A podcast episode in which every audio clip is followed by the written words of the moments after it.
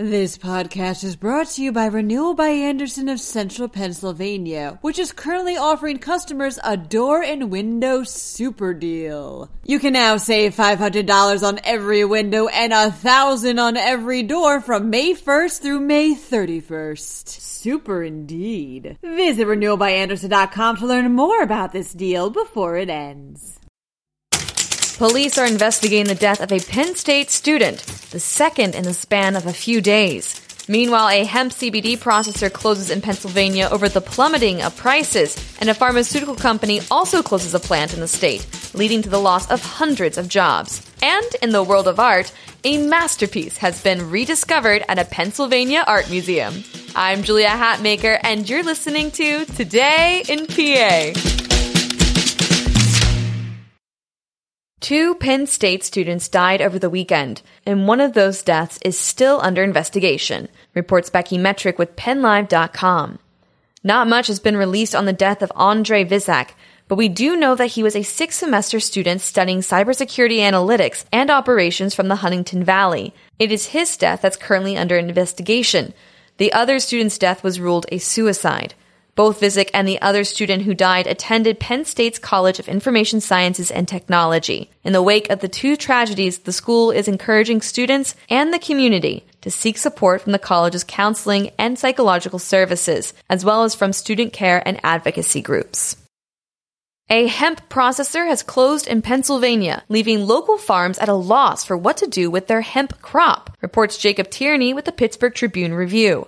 Commonwealth Alternative Medicinal Options abruptly shut down its Westmoreland County processing facility after prices for a purified form of CBD grown from hemp and not marijuana plummeted from $6,000 a kilogram in May 2019 to $1,600 a kilogram in January 2020. The price drop is due to there being more supply than demand. That was the opposite situation to last year, when farmers were struggling to keep up with that demand. Commonwealth Alternative Medicinal Options grew its own hemp, but it also contracted local farmers to grow more. Those farmers are now stuck with their crop, with one farmer telling the Tribune Review how they spent more than $30,000 to start growing the plant and how they have 2,000 pounds of unsold product now. While demand for the hemp based CBD hasn't grown, the demand for medical marijuana has skyrocketed, causing product shortages. There have been product shortages for dry leaf medical marijuana for months due to a shortage of marijuana grower processor facilities, which must be state licensed, something that isn't required to grow hemp. Hemp growers and processors only need to apply for a permit. There are only 25 state licensed medical marijuana grower processor facilities in the state, and of those 25, only 20 are operational, and only 14 have actually shipped product. One of the world's largest pharmaceutical companies is closing down a manufacturing facility in Pennsylvania, leading to the elimination of approximately 260 jobs, reports Charlie Thompson with PennLive.com. GlaxoSmithKline is set to close its Carlisle plant by the end of 2021. The plant had made Emergen-C, a vitamin C supplement powder. The work done at the plant is being transferred to another production facility in Puerto Rico. Emergen-C has been made at the Carlisle plant since 2011.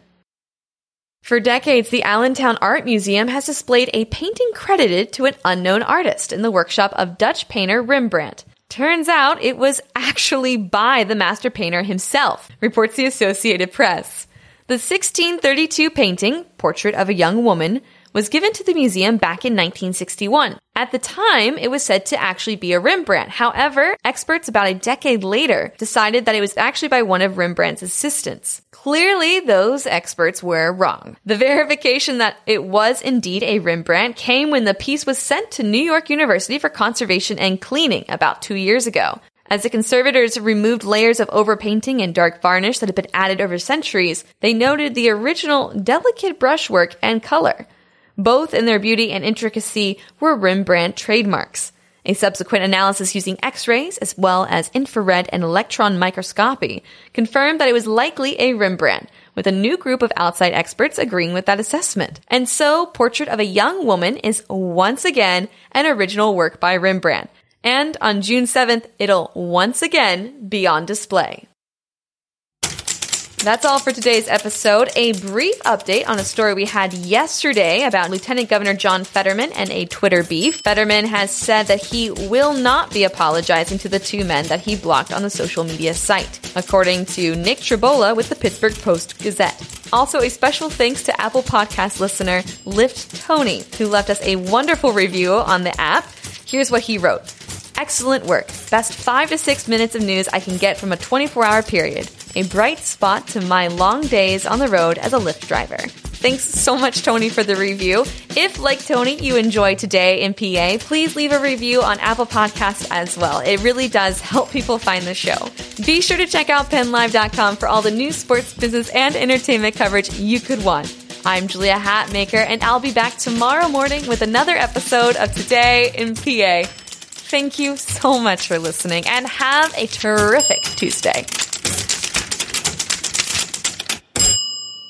This podcast is brought to you by Renewal by Andersen of Central Pennsylvania, which is currently offering customers a door and window super deal. You can now save $500 on every window and a thousand on every door from May 1st through May 31st. Super indeed. Visit renewalbyandersen.com to learn more about this deal before it ends.